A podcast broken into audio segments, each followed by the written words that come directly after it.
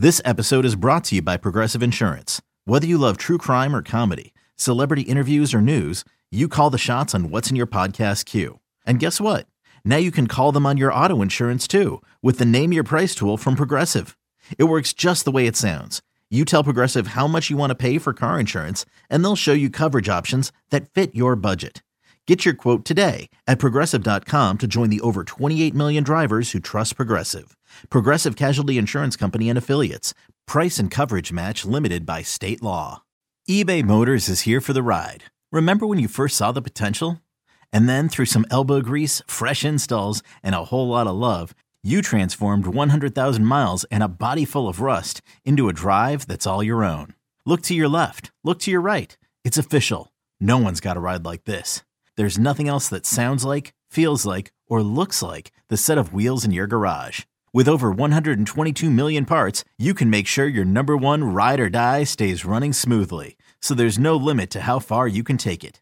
Brake kits, turbochargers, engines, exhaust kits, roof racks, LED headlights, bumpers, whatever your baby needs, eBay Motors has it. And with eBay Guaranteed Fit, it's guaranteed to fit your ride the first time, every time, or your money back. Plus, at these prices, well, you're burning rubber, not cash. Keep your ride or die alive at ebaymotors.com. Eligible items only. Exclusions apply. All right. So one of the things we want to do these final weeks of Spits and Suds off-season edition is focus on some players and give our expectations. And you mentioned Wyatt Johnston earlier, and I want to focus on that line. The Johnston, mm-hmm. Dadonov, or Dadonov, whichever you'd like to call him today, and Jamie Benn. And because that to me yeah. was the key line for the Dallas Stars. We all know about the first line, and it was awesome. I mean, best line in the NHL, you know, by many. But at the same time, I just felt as though we always talk on Spits and Suds about depth scoring. And I felt as mm-hmm. though that second slash third line of those three really just provided some punch on the ice. And I don't want to say revive Jamie Benn's career, but it was an up year for Jamie Benn, which is great to see. Um, so Wyatt Johnston, you know, we talk about sophomore slumps and things like that. You know, he's still young, still developing.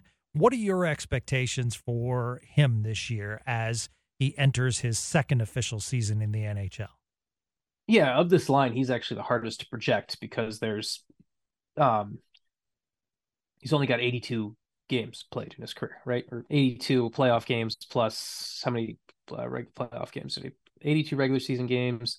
So he's like 101 career games as we've seen him as a pro. If yeah. you the uh, the uh, the 19 playoff games plus the 82 regular season games, and I I look at his game and I know people will we'll talk about points and all this. He had 24 goals, 17 assists, 41 points. Um, he I think he's going to have a I think overall game is a I think we can I think we're going to see some similar stuff with Johnston. I think he's going to be a pretty reliable player in all three zones. You can trust him whether it's even as a younger guy, you can trust him the defensive zone and the neutral zone and uh and probably is going to this this year we'll find out if he's going to uh we'll find out some of the other things that maybe he learned from last year. Like his uh the Stars, Gavin, are normally a very good face-off team, right? Yes, very um, good, very very. And and but uh, but if there was a weakness on the face-off dot, it was actually Johnston last year was at one winning his draws at 43% last year. And so um, now I'm not blaming a 19 year old for just there's a big there's one of the reasons the stars are so savvy at the faceoff dot is they have a ton of experienced guys there too. And with experience, you figure things out. So I'm interested to see if he gets better in the faceoff area. When it comes to scoring, um, he had the 24 goals last year. And I I don't know if uh I kind of get a little bit concerned about the 24 goals setting a bar that people are going to use that he must reach every year. I don't know if Wyatt Johnston is a 25 goal scorer. Um, he had about a 15%, he shot at, he had a 15% shooting rate last year. Um, he's probably the tip. He's like, for example, we'll talk about Jamie Benn in a second, but like, I think Wyatt Johnston's probably going to be a guy for career is probably going to be closer to a 12 to 13% shooting rate. Now, that's not a huge drop, but that's still, you're going to have some years that are better than others. And I think kind of 25 goals can always be the target. But I think the realistic ideology with with with with Johnston is always going to be 20 goal guy and ideally adds a little bit more to those assist totals. Say the 17 assists last year. Can he be a 2020 guy this year? That would kind of be my my hope for Wyatt Johnston. If he's a 2020 guy offensively, 20 goals, 20 assists, it's it's great. Um and that that would kind of be, be my hope and expectation for Johnston because I think the rest of his game is there. It's kind of can he continue to take that offensive burst and particularly in, in the helper category that really that's where the space for growth is. Um I like we go through his line. You want you want to do Dadonov or Benn next? Which yeah, let's do, do let's do Dadonov. Thirty four yeah, years yeah. old now, resigns with Dallas. I thought it was a good deal for him, good deal for the mm-hmm. organization. Mm-hmm. Excited to have him back. I think of the NHL trades, it was kind of a under the radar um, but worked out really well for Dallas. We gave a lot of props to Jim Nill uh, for that trade uh, to replace a Denis Gurianov with a more productive player. And I'm fascinated because we talked like, why does he move from so many, you know, city to city to city? Yeah, yeah, yeah. Um, seems like a great teammate. You know, everyone loves him. Great, you know. But the question is, is you know, I, I was looking at his point totals, and they're pretty consistent, Sean. But what I do like is that he has thrived into the Pete DeBoer system, and that's why I'm so glad he re-signed, not just for the organization, but for the player. I think it just clicked in. I'm better if I'm in a Pete DeBoer system. What do you think? Yeah, he's uh I talked about Johnston with a, maybe a bit of a goal regression, not in a bad way, just the reality of it. But um, I look at Dadonov on the flip side, and um, so Dadonov scored in the regular season last year, right? He had um, um, where was it? Between Dallas and Montreal, he only had seven goals in the regular season, right? Then he went and scored four in the playoffs, but correct, um, thirty-three points. And and and I like to use shooting percentage a lot. I know people are gonna say I'm being nerdy on this, but it's I think it's a fair number. It's a fair thing to talk about. Um, Dadonov for his career, well, not for his career, last year, in the com- combined between Montreal and Dallas, he only scored on 6.4% of his shots, right? That's 6.4%. Um, but for his career, he's had a, I'm going to go year by year for his career 13.3%, 9.5, 14.9, 14.4, 15%, 14.6, 11.3. He's never had that poor of a finishing season in his career. I don't think, especially based off what I saw in the playoffs, I don't think last season is a fair reflection of Dadonov as a finisher. I think it may be a pretty fair reflection of him as a playmaker. I think the point totals are, the assist totals are probably where we expect them to be. Um, but I would expect him to flirt with 20 goals at least this year. I would expect his um, he had the combined seven goals in 73 games last year.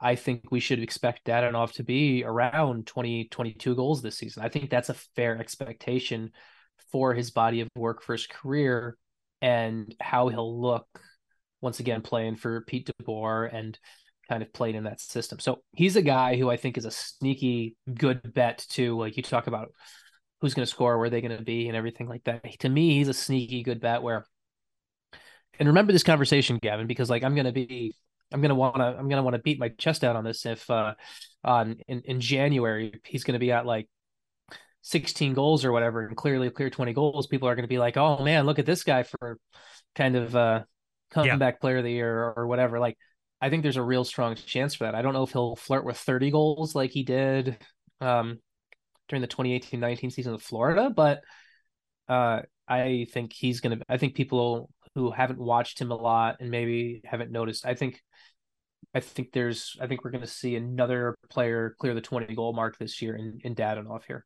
You know, one of the, one of the things I really liked about him, Sean, that I think people liked the little scoring punch he provided, but at the same mm-hmm. time, I loved his work along the boards. I mean, he showed Yeah. some, Oh, uh, you know, yeah. some uh, the the fighting for the puck and winning the puck, but also the creativity so close to the boards uh, was impressive. And his tra- and his his transition game is great. Like the way he moves the puck, his vision, that's uh that's great. Like he's um the way he the his, his I love his vision coming through the neutral zone. I think he does a great job of opening things up for teammates, understanding their routes, understanding where they're going. Um to me, he's uh he's great for this system, and it's why he fits in the Pete DeBoer system. It's actually interesting, and this this ties in really well because I think kind of the space where we see him pick up and, and kind of get to that 20 goal mark this year is where I think we, on the flip side, I do believe there will be a bit of a scoring regression for Jamie Benn. Um, I don't think Jamie Benn's a 78 point player anymore. It was a, it was a really good story. The Renaissance is great. I think those parts of his game are still going to be there, but we also have to account for it's I don't think it's realistic to try to ex- to expect Jamie Benn to score more than 30 goals this coming season. Um, his ice time is gonna the stars need to be continue to be smart about his ice time. Um, I really like him playing closer to 1530 a game. Is it like 1547 last year? I would actually even try to conserve his ice time a little bit more, kind of the in-game um uh in-game management of, of, of minutes that allow Jamie Benn to be at his best. Um, I think that, but I think just realistic expectations, it's not a 33 goal, 78 point season.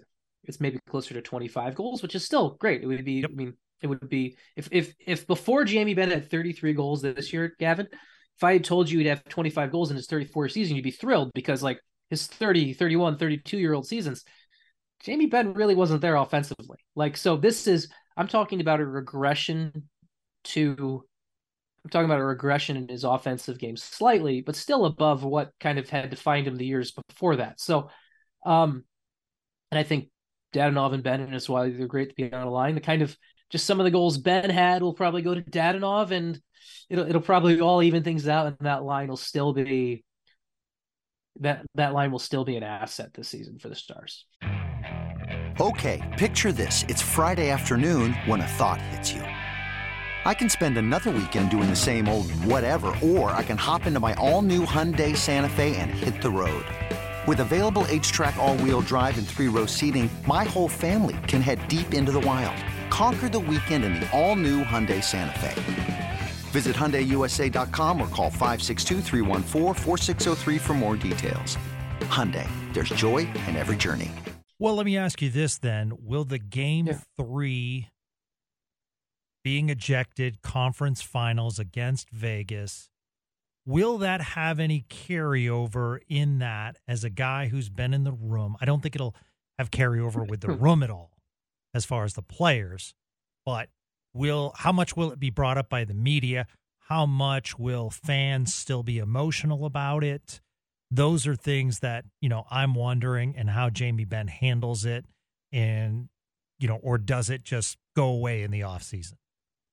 Because it was pretty it was pretty But- but- emotional. But, but, but, Yeah. let's be honest, Jamie's not going to handle it. well, We that's what I was trying to get to. Yeah. Yeah, yeah, like we saw how Jamie handled it in the series itself. It was the he almost he clearly didn't take it serious. I mean, not didn't take it. It's not that he didn't take it seriously. Let me rephrase that. He did not take the public perception seriously. The fact that he um was so dis- diminishing of it and showed no remorse whatsoever. Like, Mean, he he lost some. I guarantee you, Jamie Benn lost some ardent supporters during that with, with what happened there. Um, he didn't lose the room. Anyone who, and I, I know that Dallas room better than most people who haven't. I mean, I know that Dallas room better than most people who haven't played for the Stars, and that room will still follow Jamie Benn to the end of the earth, no matter where he leads them. And it's why him taking a dumb penalty and everything like that led them out of the playoffs. Um, so it's not going to impact him in the room. It's not going to impact how his teammates follow him. Um, but it is always going to be a narrative that will come up that will come up with with fans. It's going to be a narrative that people will talk about and media people will talk about it's kind of like it's it's it's frustrating because here's the thing, like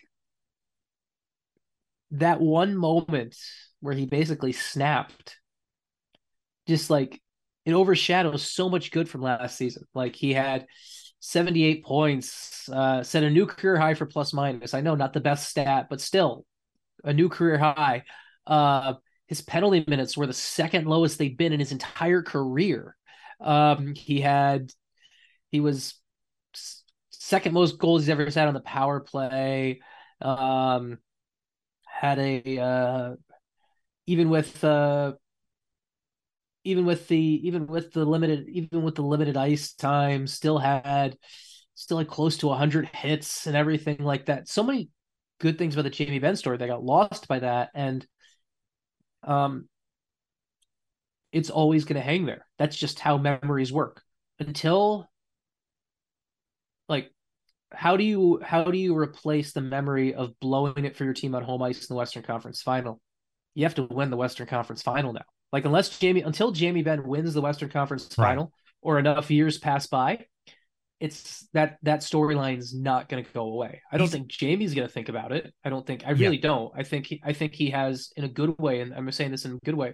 He's a bit of goldfish brain about it, where it's kind of it ended and it happened, but um, fans have longer memories because that's that's that's what makes people fans. That's fan is short for fanatic. It's well, the reason I, that we right. love sports. And I don't I don't think he will do this, but I think he should be proactive on it. I think he should have been more mm-hmm. proactive at the time. But if it is brought up in training camp, I feel like he should give, you know, let's just say he came out and said, I thought about it all off season and it crushed me that I put my team in that situation. You know, I need to be better. And so to the fans, I say I'm going to give it my all this year. Appreciate you guys sticking with me. Any any of those words, I think, are rallying cries for the Stars fan base. But I yeah. mean, and this is just me. I'm saying it from an outside perspective, and I like Jamie Benn. However, you know, when I watch these snarky remarks after each game, and then I see what happened in Game Three, I'm like, you know, I'm not one of those guys that's going to jump off the Jamie Benn bandwagon, but I, I, you know, I just want more out of my captain.